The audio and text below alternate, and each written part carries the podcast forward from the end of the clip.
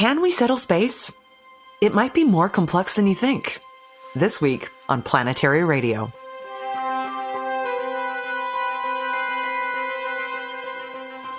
I'm Sarah Al Ahmed of the Planetary Society, with more of the human adventure across our solar system and beyond.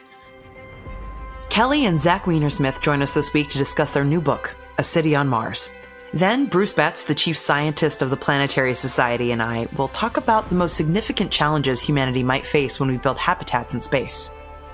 If you love planetary radio and want to stay informed about the latest space discoveries, make sure you hit that subscribe button on your favorite podcasting platform. By subscribing, you'll never miss an episode filled with new and awe inspiring ways to know the cosmos and your place within it. As space fans, many of us dream about a future where humans live all across the worlds of our solar system. Imagine living on the moon, calling up your friend on Mars, and then taking a vacation together on a spinning space station in orbit around Saturn. Humanity has made a lot of progress toward this goal, and there's so much to be hopeful for, but the task is much more complicated than people think. As governments and commercial space companies race to meet the challenge, it's a good moment to take a step back and really make sure that we're thinking it through. Our guests this week, Zach and Kelly Weinersmith, were so excited about the prospect that they decided to write a book on this subject. Of course, the more they learned, the more they realized that it's not as simple as we all hoped it could be. Classic. Kelly and Zach Weinersmith are a wife and husband research team that spent four years trying to understand what it would take for humans to settle space. Kelly is a biologist and Zach is a cartoonist. You may have seen his work on Saturday morning breakfast cereal. With the powers of science, historical context, and humor, they went on a mission to understand this complex topic, attending conferences, conducting interviews, and reading books and papers to produce what I think is one of the most well-rounded analyses of human habitation of space that I've read in a long while. Their new book called A City on Mars Can We Settle Space? Should We Settle Space? And Have We Really Thought This Through? was released on November 7th, 2023. Hey, Zach and ah! Kelly. Thanks for joining oh. me. Thanks for having us. Yeah, we're thrilled. And I understand you are both Planetary Society members. That's really cool to have you come on the show.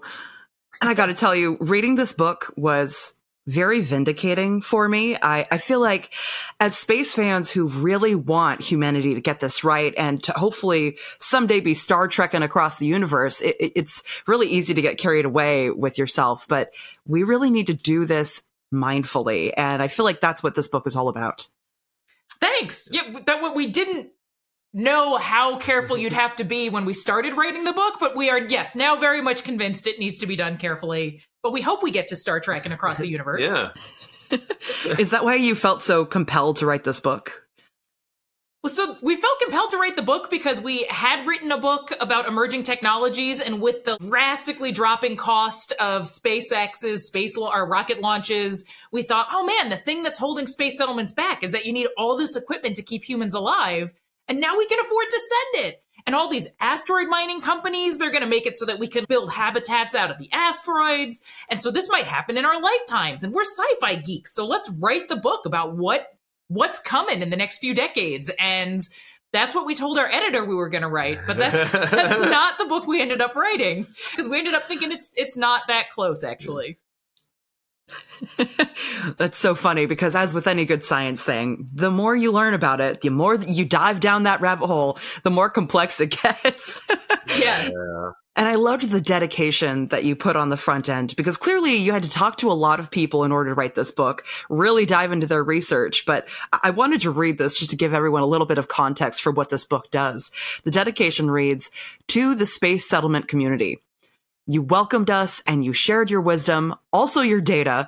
We worry that many of you will be disappointed by some of our conclusions, but where we have diverged from your views, we haven't diverged from your vision of a glorious human future. I love that. And that's a beautiful apology. Why did you think it was necessary to include that? to be honest, in addition to uh, whatever we felt was necessary, we're, we're like very anxious people. if you come out with a book about how something awesome is going to happen tomorrow, whether people believe you or not, they enjoy the enthusiasm and you get together and it's fun and everybody's having a beer and congratulating each other. And we ended up just feeling like we couldn't write that book based on what we had found out in our research. And we felt very anxious about that because these people become our friends. They are still our friends. I don't want to act like we've like You know, Yeah, yeah, they're, they're still our we, friends. to our knowledge, we have not been disowned by anyone, but we ended up having to say, upon research, it appears much more difficult and, and in some ways questionable. all these people who I asked for interviews when I was like, "Yay, space settlements!" They're going to think that I was lying to them when the book was nay space settlements. And and so yeah we just wanted to apologize. And thank goodness for our editor who eventually was like look you clearly have changed your mind about space settlements mm-hmm. You need to write the book about why space settlements are not good so yes we're sorry but sometimes you, you come across a conclusion that's inevitable. It's not that we're never going to go to space, but that if we do it the wrong way, we might cause some serious pandemonium. when I talk to my daughter, I, I say we're the space wet blankets, and and, and so anyway, so you know we do She's do. nine. She's, nine. Yeah, yeah, yeah. Right, right. Yeah. So when we go to parties, we're like, everyone's, oh, space settlement. You're writing about how we're going to live in those glass domes on the moon, and we're like. No, you'd be fried by radiation. And they're like, oh, go home. Like, why did we invite you? yeah, right. Well, happily, this book does a really cute thing in that in between all of these like deep, thoughtful bits of expounding on these complex ideas, it includes all these cute little drawings and, and cartoons along the way. And I understand you did that because you, Zach, are a, a cartoonist. Mhm. How how did you make the decision to do that? Did you do that in your previous book, or did you feel like you Yeah. needed to do it with this one in order to add some levity? It was it was a couple things. Yeah, so the previous book did have. We actually requested for this book that we would keep the illustrations because it's like a tone we do. But the, the the ones in this book are there are a few ones that are just jokes, but mostly they're like illustrations with a joke that are like trying to explain something. One, I think the audience recognizes a certain style that we do, so we wanted to preserve some of that. But also, when you're trying to do pop science, there are basically two approaches you can take. You can either simplify a lot so the audience doesn't get bored when you're like getting into the details, or you can get into the details but try to lard it with jokes and drawings and stuff that'll keep the audience going because because there is some stuff that's tough to understand but is really really really important and so we would rather keep it coming thick and just just try to get the audience through it than, than try to make it too easy and and, and lose uh, some of the important nuance Yeah, so we've got four or five chapters on international law that we think are absolutely critical for understanding how going to space could go poorly and how you might be able to structure it so that peace is preserved. And so, you know, we told our editor, we're like, we're thinking four to five chapters on international law. and, and she was like, oh, you guys, you guys better make that funny. So we did a lot of outside reading. So in addition to Zach's great artwork, we try to include as many like funny stories as we can by reading broadly about what's happening in that time period to try to lighten it up. So at the end, we hope people really understand the like international law situation regarding global commons is. Um, but, but there is a section on whether space cannibalism is legal which will help motivate you to get there. yeah, that's right. There was a big debate about putting that in the book or There not, was. but but it stayed. Well, that's it. There's so many of these like nitty gritty complex things that people don't really think through when they're thinking of going to space. What do you do with an entire colony's poop while they're up there? These are really important details, but you have Mhm. to get far enough into the process of figuring out how to put people somewhere before you even get to think about these ones, which is just Well, good to think about it now. Yeah, and that's why we think that the timelines that, for example, Musk puts forward are really unreasonable. So he wants boots on Mars by 2029 or something, and a million people by two or three decades after that. And the biggest closed loop experiment that has happened so far was Biosphere 2 in the 90s, where there were eight people in a 3.14 acre facility. And we couldn't even get that to work. And that's substantially larger than anything we could build on mars. And there are there are definitely lots of smaller experiments but they often have things break. And if something breaks on mars and you didn't bring enough equipment it's not oh that's a bummer. It's oh everybody's dead which you know could be bad for future missions to space if inspiration is part of the goal We're just gonna have to figure out what redundancies we need and at what level in order to sustain that many people. Because woe unto you if your toilet breaks on the way to Mars. yes no absolutely and, and man we read a lot about toilets in space Every astronaut tells you about their experience with the space toilet, The- and apparently it's what they're asked the most. the toilet section in our book is drastically cut down from a much more ambitious toilet section you need to put that in the addendums or something. I would I would read it. yeah, see Appendix B for uh, yeah. for 50 more pages on Yeah. the toilets. I think something that I hadn't really grappled with in my own heart was the motivations that we're using to justify going to space with humans, right? There are so many ways that we tell ourselves that this is a great idea. It'll inspire the future. Maybe there's a planetary defense reason. We don't want to keep all the humans on Earth just in case we get hit by an asteroid. Maybe there's monetary gain. But as I was reading this, I began to understand that maybe a lot of my thinking around this was not very deep. I hadn't even really considered that maybe asteroid mining won't be lucrative. maybe, maybe sending people to space could actually cause space wars and we'll get ourselves in some serious trouble. So just, just even analyzing that by itself, why should we go to space? Do you think there is a compelling reason for why we should attempt this? Yeah, so so we, we spent a lot of an opening section discussing reasons we think are, are not plausible. And but we, we argue there there are at least two arguments that are potentially not bad for going in space. And we, we call this the the the hot tub and the cathedral uh, spectrum. So a hot tub argument is just a stupid joke, but it was the idea was essentially, and a lot of space fans will say this. They'll say, you know, well, you know, you authors or international scholars or whoever can say we shouldn't do it, or that there's no good reason to do it, or whatever you want to say. But that's true of most things humans do, right? So when you go to buy a hot tub, there's not a third party that says, is this really advisable? You want to buy it, and there's someone selling it, and you're good. It's just a regular sort of transaction. And so that would be in contrast to something like nuclear weapons, right? Where we say actually third parties do get a say. I actually looked up, even if you look at like the most libertarian people, they they usually are not cool with private transactions for nuclear weapons. So then the question is a lot of the aspects of space potentially create dangers for Earth. And then the question is then how much does a third party get to wag its finger? But but the basic argument is at least plausible. We don't need an argument. If Mr. Musk wants to spend $100 billion sending some cool stuff to, to Mars, like why does he need anybody's permission. And then the second argument, we, we basically say there's really no good like human existential risk argument in the short term. People say we got to get off Earth because we're going to blow it up somehow or an asteroid's going to come. And basically those arguments aren't good essentially because asteroids like that are extremely rare. Space itself is quite awful, much worse than an Earth hit by an asteroid. And anyway, we can't do it in, in the allotted amount of time to stop climate change or whatever else you're worried about. But if you see it as a sort of long-term Star Trek goal, like in the year 2250, it might be a reasonable move to have a multiplanetary humanity for like species safety or even just purely aesthetic reasons, then there's work to do. And so we should be doing that. That's the, the second argument. And then, then a lot of the book is just exploring all the little questions to try to add up to answers to whether those remain good arguments. Yeah.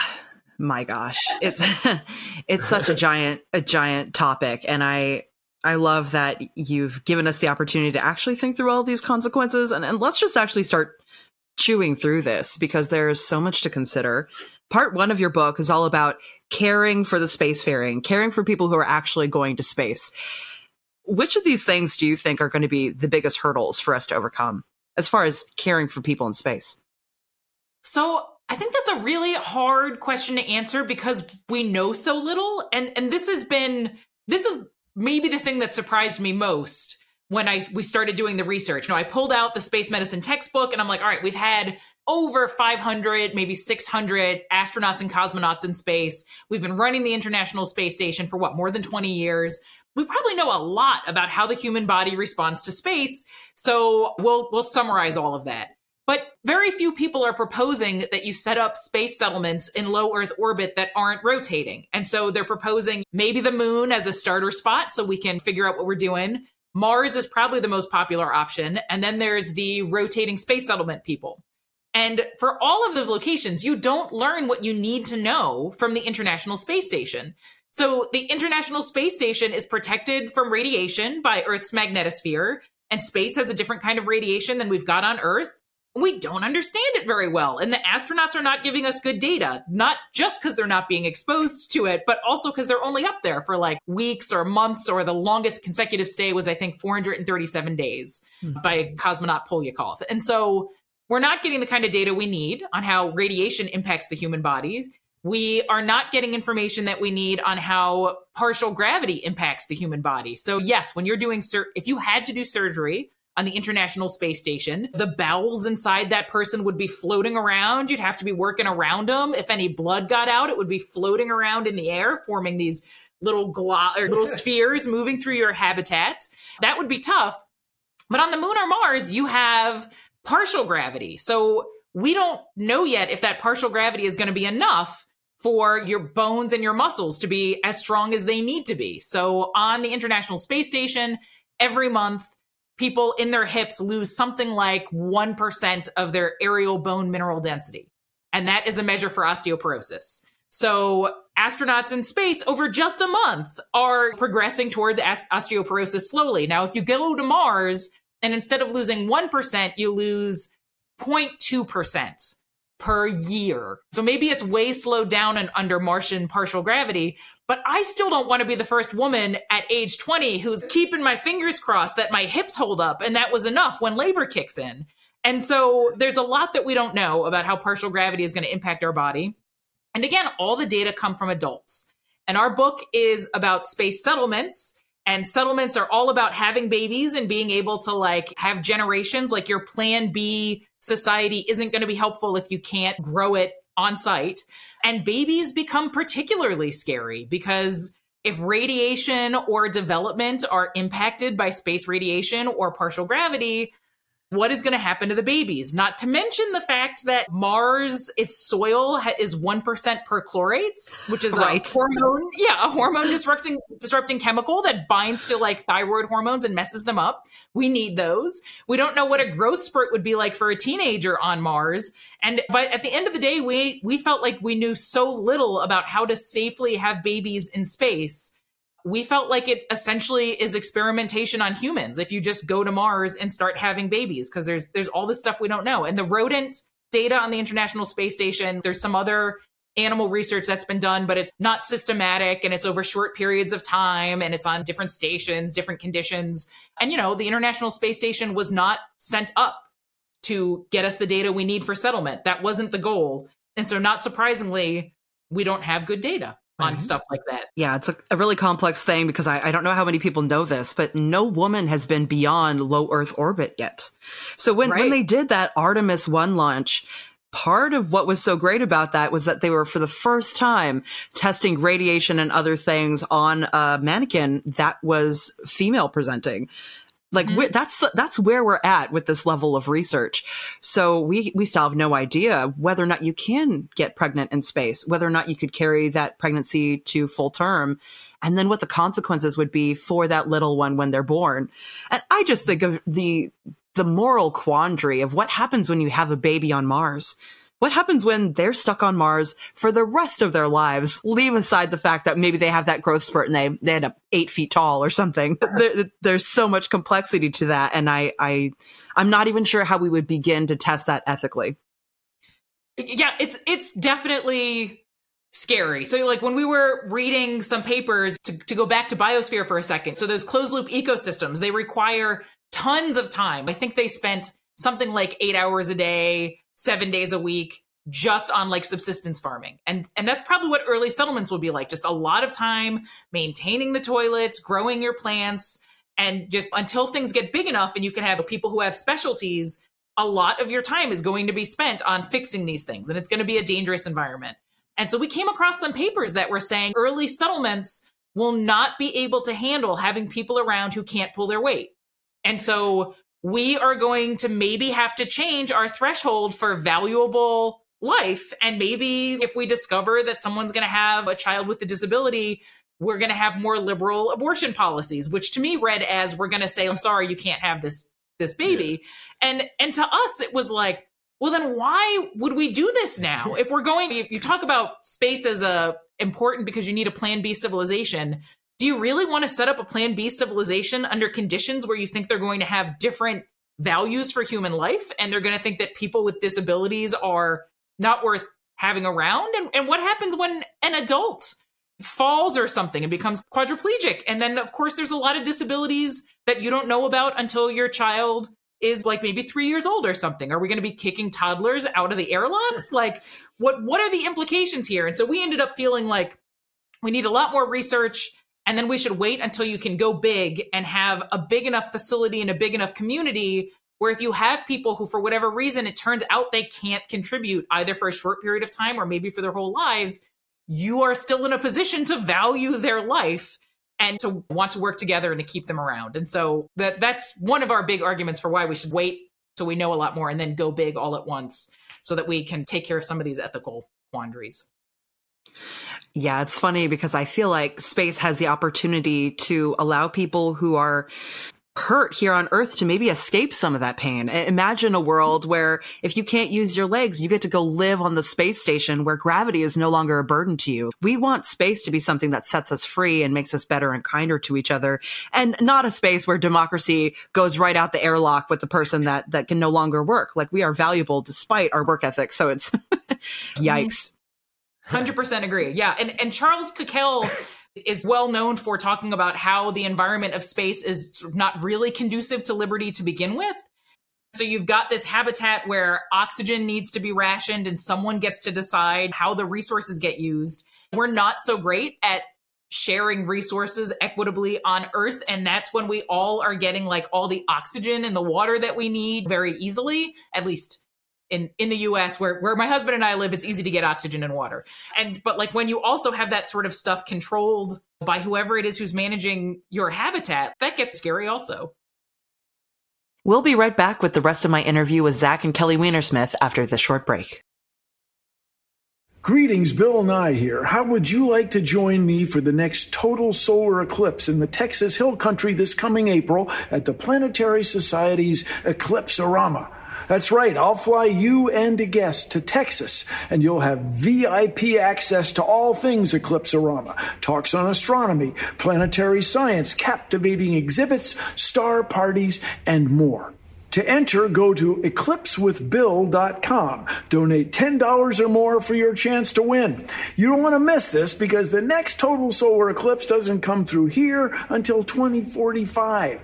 So don't let time slip away. Enter today and good luck.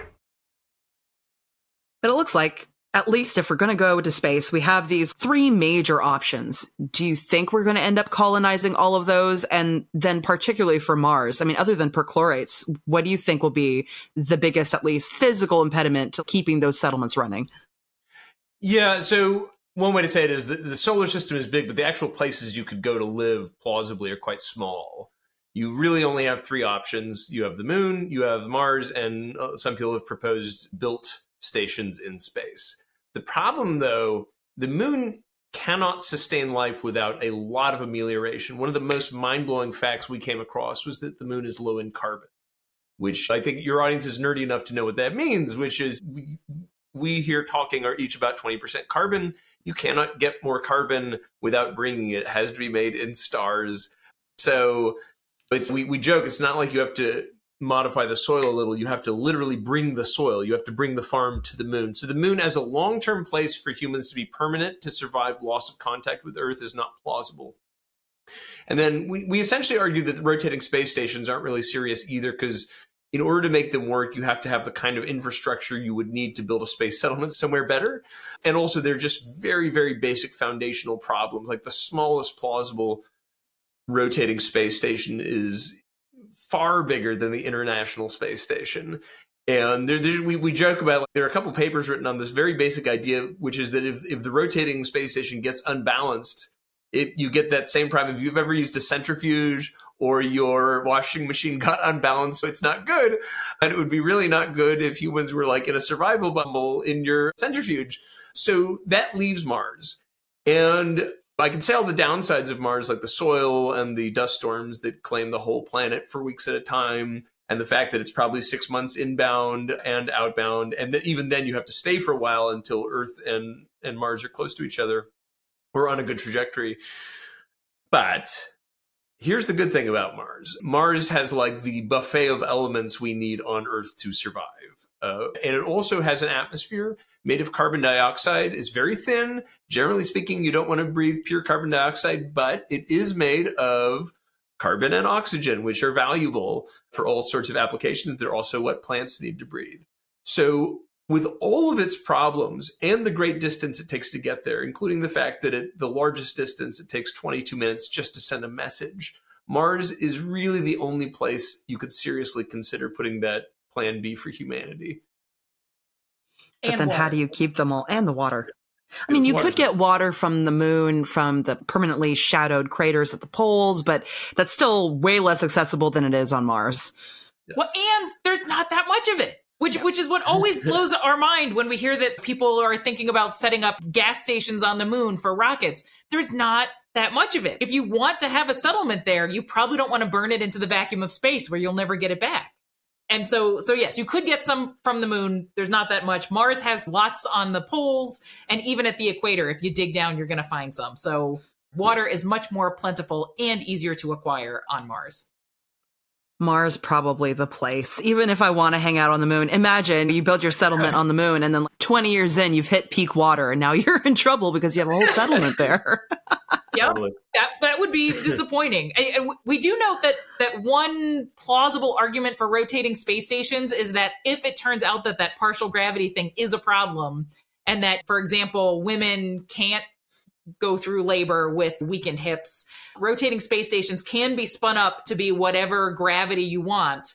And so we could figure out what is the minimum gravity required to make all of this stuff okay. And you could live on rotating space stations or live your reproductive years on rotating space stations, but that comes up with some weird social what social problems. But anyway, in general, we think rotating space stations are a difficult sell unless it turns out that this partial gravity thing makes Mars just totally off the table. Mm-hmm.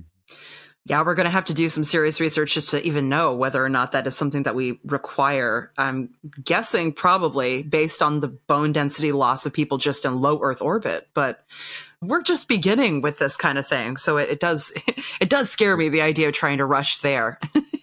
yeah. Yeah, no, us as well. And of course, I mean, there's so there's so much to get into about the the workings of a human terrarium and how you can even make that work. But I think for me, the thing that I I feel is most complex that might take the longest for us to figure out how to deal with is the space law behind it. Like all of mm-hmm. these scientific challenges, I think with enough time and enough thought, we can tackle them. But the complexity of how to get all of the nations around the world and commercial entities to buy in on some kind of space agreement is really hard. Right now, we've got our space treaty from 1967. But as you point out in the book, that was great for 60 years ago, doesn't cover what we're dealing with today. So, uh, how do we even begin to tackle this problem of thinking about how law will work in space? Well, it's really complicated, and, and I agree. Right. It's it, it's going to be tough to get everybody on board. There's a couple places that you can look for inspiration. So, outer space, Antarctica, and the deep seabed, these are all places that have been designated as global commons. And they were designated as global commons around the same time and around the time that technology started to make them accessible. And so, right now, according to the Outer Space Treaty, you can go out into space, but you are not allowed to claim sovereignty over anything in space. So you can't land on the moon's poles next to that water and say, this belongs to the United States.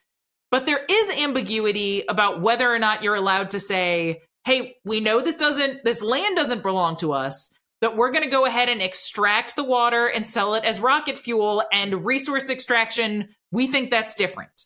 And we think that's okay.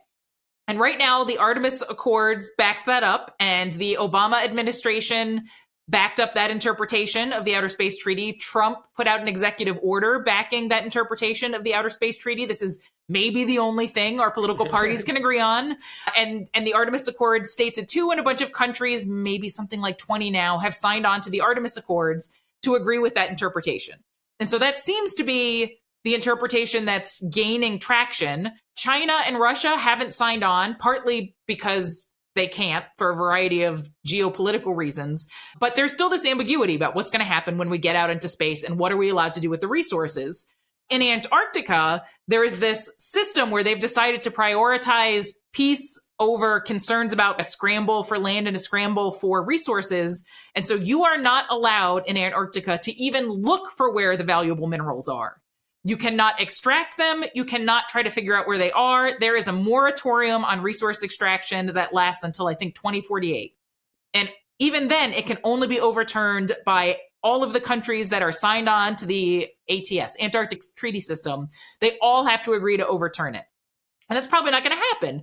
And and the reason that that was set up that way is because people were concerned about what it would do to the Antarctic environment and what it might do for conflict conflict between nuclear wielding powers on Earth. So they decided peace is more important than resources.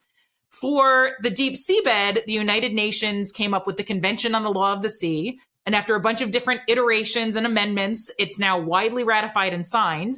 And the deal for that area is there's an international seabed authority that can figure out who can extract what. So, for example, there are these polymetallic nodules down there, and they have metals that are useful in things like creating batteries for electric cars.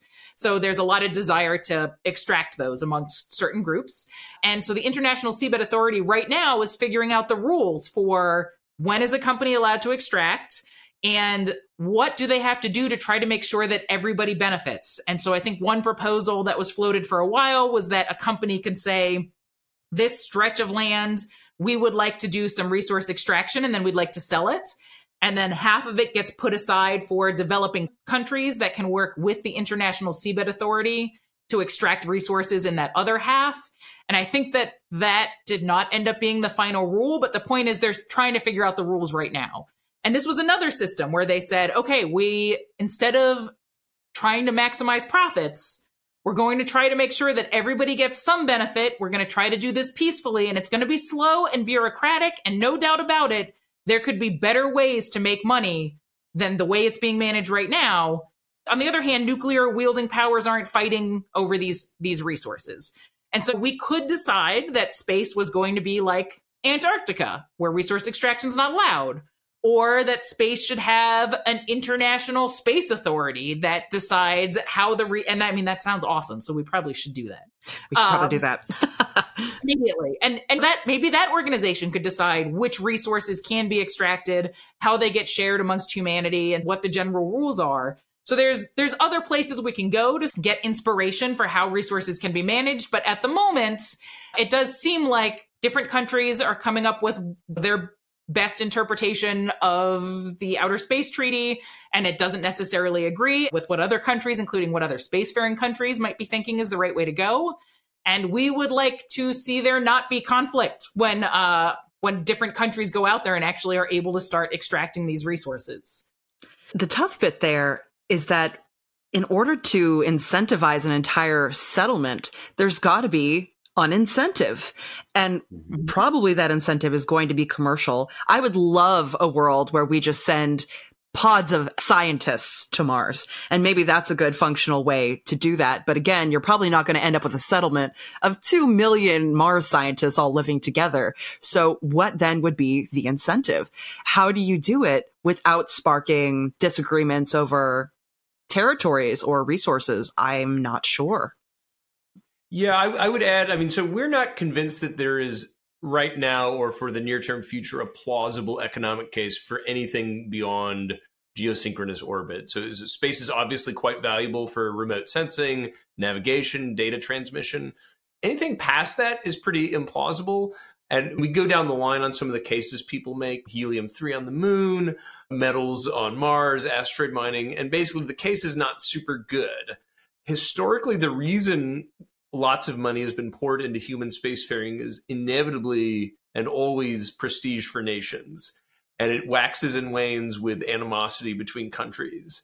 And so there are, I think, unfortunately, a number of space geeks who are salivating for Cold War Part Two, so they can watch the the cash floodgates open, which I, I hope, for obvious reasons, is undesirable. But also, we argue it might even be scarier at this point because Space Race Part 1 is to see who can do a cool thing on the moon first. Space Race Part 2 seems to be shaping up around permanent bases. And that's that's potentially dangerous because the actual good spots on the moon are extremely limited. Uh, as you say, there are places with water. There are very few of them, and there's not much water. There are places that get sunlight almost all the time. They're again very few. I think we totted up the total area and it's some number of hundreds of acres. Like it's very small. And then when you pair that with the Artemis Accords, which say you can designate a quote unquote safety zone around your base uh you know it starts to get it feels turf like it's you legally you can't claim sovereignty you know nobody who goes there is going to say we're claiming sovereignty but there's going to be sovereignty-ish behavior happening on the moon which is frightening and, and, we should say we understand why the safety zones were created. You do have to worry, you know, if a rocket lands and it blows regolith on a pre-existing station, that could be catastrophic for the station that's there. And so you do need to find ways to like keep your facility safe. but it does end up essentially feeling like you've it, you've you've walled off this area and other people aren't supposed to come into it. And that starts feeling like sovereignty. And yeah. and whereas with the Soviet Union it was a race to get there and then leave now we're staying. And that seems like it's a much more potential source of conflict especially if people convince themselves there are resources worth getting there which to be honest we don't agree with. Yes. It's a great point too that the the Cold War created this space race and we like to say that space brings people together. It sparks this international collaboration in space, but as you point out in the book, every once in a while there are these international tensions and then things shift and change. You can see even today how our relationship in space has changed with both China and Russia. So it's aspirational. We want to get to a place where we're actually working together and it does spark that international collaboration in scenarios where we might not be able to have it other ways. But we could end up with a scenario where it actually creates extra tension, especially if there really are resources that we find. Whoever was the first person to get there suddenly has this giant bonus of stuff that they can bring to Earth, and that in and of itself could create tensions. Yeah, I, I, the one little thing I would add to that is I actually don't even think the resources need to be there. You know, famously, when Sputnik went up, both Khrushchev and Eisenhower were surprised how much people cared. I think in part because they knew it wasn't significant in a military sense, uh, like or, or anything else. It was just like the public at large, like around the world, had a perception of what was there. So we have people in government and industry saying it's really valuable to do stuff on the moon, and that may be enough. There doesn't actually have to be something worth doing in, in, in the financial sense. Mm-hmm. And then we end up with all these space states in space doing their own thing. Hopefully, maybe we have some kind of governing authority in, in space to help us deal with everything. But what what happens when one nation or one commercial entity decides to throw someone out an airlock? Who's legally responsible for that? How do you even create a framework to deal with that? It's super complicated. Uh, I, I will say so. According to the Outer Space Treaty, if someone goes to space, they are the responsibility of some government. So if Elon Musk goes to Mars, sets up a Mars settlement, and things go catastrophically wrong, or he starts breaking international law, it's on the United States to clean that mess up. And often people will push back when we say that and they'll say something to the effect of, well, what can you do when Musk is on Mars? But Musk cannot launch his rockets without FAA approval. I mean, maybe he could launch them in some other country. It would be a thing, but the, the United States government could say, we are no longer allowing your rockets to bring resupply to Mars until you start following international law again. So there are ways for nations on Earth to control the behaviors of people in space if they choose to do so. So, so that's where the problem is. It's it's not the idea of doing cool stuff in space. We're we're all for that. It's it's it's these these geopolitical factors that are are dangerous. When we talk to people, we've come across people who will say things like, "Well, SpaceX, they haven't done anything impressive. They got government money. What is?" And I, I just clearly he has done something that nobody has been able to do before. And the government has had lots of government money and we haven't been able to do it. And so we are impressed with SpaceX. Clearly, Musk has done incredible things to drop the cost of rocket launch. What scares us is that he also says things that suggest he's willing to flaunt international law or drop international law. And he seems to be trying to hurry this up at a pace that we think is probably not safe for either the humans who get sent or the humans who are left behind if he, you know, sparks geopolitical conflict. This is why I'm so glad that there are whole new schools of space law and a bunch of people just now at this moment in time getting into this field because commercial entities sometimes can really speed along the process. It's just, mm-hmm. there's so much there and we don't have time to get into it. So I'm really glad that people are going to be able to pick up your book, begin reading it. And this next month, if anybody out there is a Planetary Society member, we're going to be reading this book in our book club in our member community app. So we're going to have a fun time kind of chewing through all these hypotheticals together. yeah, Yay! Yeah. Yeah. In, in the end, I don't want to spoiler your conclusions, but in this scenario where we know it is very difficult for humans to build these settlements off of Earth, is there hope? Is there still a reason for us to try to overcome these obstacles? Well, so we end the book by by pointing out that first of all, Zach and I have no power. Like the most you can say about our clout is that Zach is a good cartoonist and I'm like president of a regional tiny parasitology society. Like we don't get to say that this can or cannot get done. We can talk about the roadblocks, but we don't we don't get to say no. And in the meantime, there's lots of cool work that can be done when you try to do this safely. We would love to see there there be a research station on the moon where we start getting the data that we need on can generations of rodents safely reproduce on the moon with no sort of reproductive problems and you've got scientists who are out there for like a decade do they seem okay can they return safely to earth and there's tons of really interesting international law stuff that needs to get worked out tons of research on closed loop ecosystems which is a fascinating topic and of course and the better you understand how the various parts of an ecosystem work together seems like that could only help our planet at a moment like this where we're worrying about climate change. And so the research between now and when we can safely do space settlements is fascinating and exciting. There's lots of cool stuff to do. And maybe settlements won't happen in our lifetime. I think to be honest, I hope that it doesn't happen in my lifetime because I think racing could have lots of problems, but there's cool work to be done in in the meantime. Yeah, and, and as to the question of whether there's hope that we'll do it, uh, I think we bas- basically feel there is. It's just the, the list of prerequisites is quite extensive. So there there is technological stuff having to do with reproduction and ecosystems, which, as you said, is probably something that can be solved uh, with science. It can't be solved quickly because it involves biology, which is finicky, and it can't be solved by scaling the rockets, although that doesn't hurt. So that needs to be solved. But then the legal stuff is trickier. You really want to be in a world, given given how much heavy, fast stuff is being put into into space, or will would be put into space under the scenario. Given how many different actors would have some level of control over it, you really need a more harmonious Earth to be able to do this safely, unless we get like tractor beams or some crazy Star Trek stuff. So that's something worth working towards.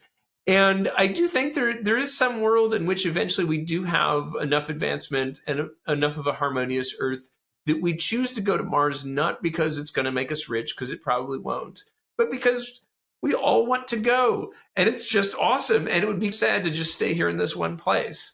But but then it's fundamentally an aesthetic choice. It's a thing we do because it's amazing, not because it's going to make us rich or wise or better in any particular way. But that's enough. Yeah, that's fine. Let's Yeah. do it. It's cool. There's cool stuff up there. Personally, I think that's the best motivation to do anything. It's because it's because it's cool because we can become better along the way. And it's funny but when i was a kid my mom always used to tell me that she thought that maybe this venturing into space would be the thing that really forced us to confront these issues. Maybe we have to confront our territorialness and our inability to be kind to one another if we're really going to make this work. Because otherwise, we put ourselves into space and we really magnify what those issues do to us.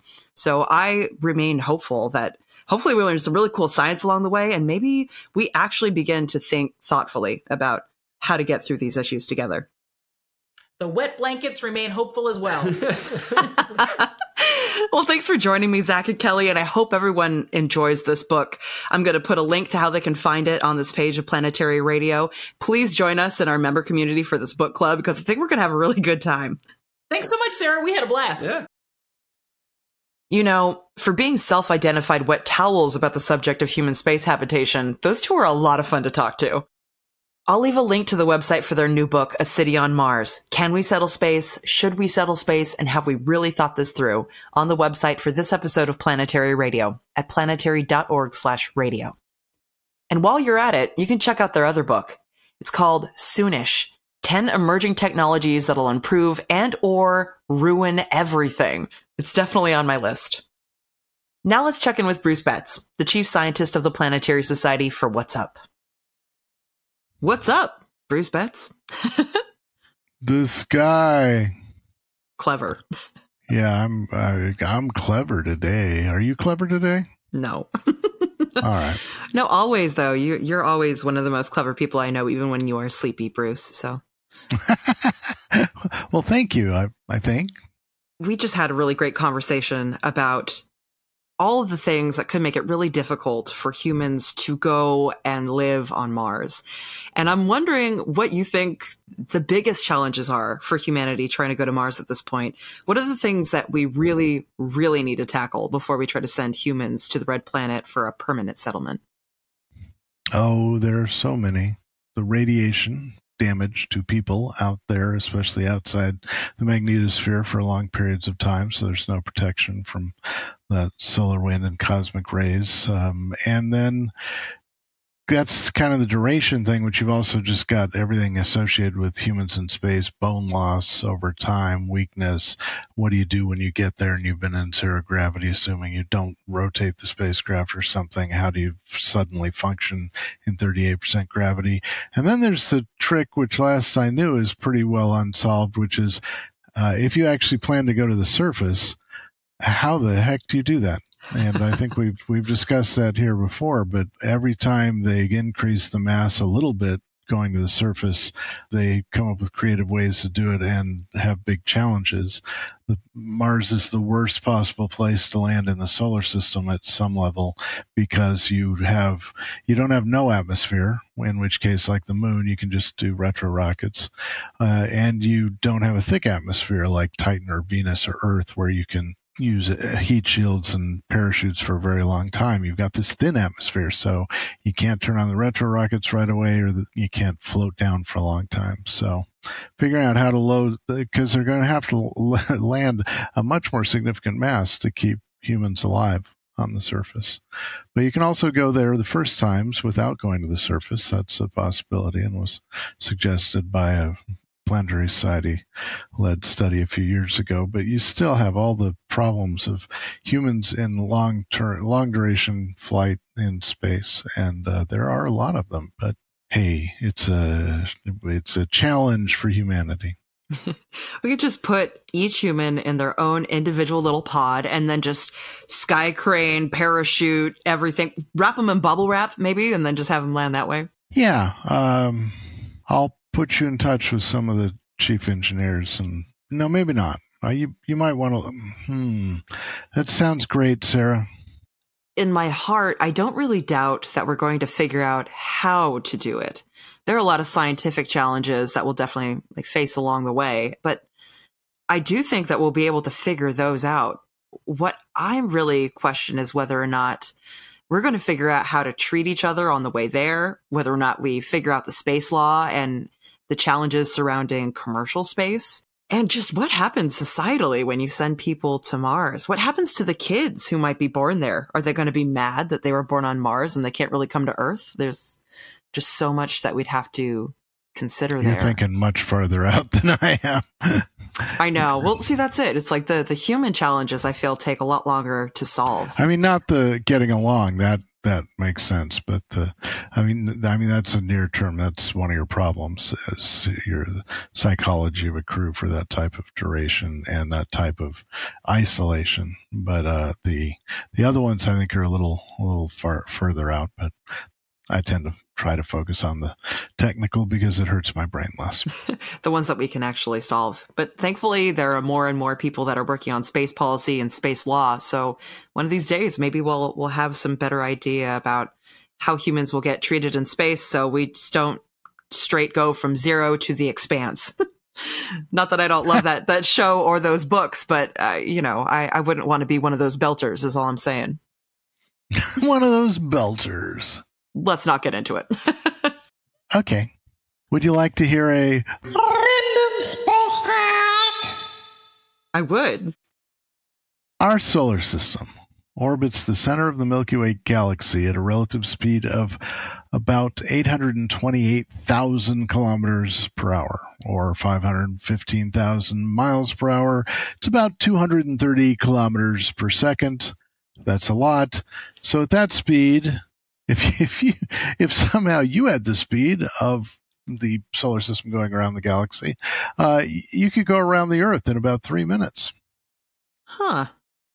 Huh. That, that's, I I mean, it's it's funny. I almost want to think like that's both faster and shorter than it could have taken. I, I don't know how to quantify that, so that's a great way to brain that out. It's fast. It's hard to hard to imagine. Yeah, no, I I too had weird things. So anyway, and then of course it of course it takes us about a quarter billion years to complete one orbit around the center of the galaxy with some variability. So we're not very old in terms of our galactic birthday.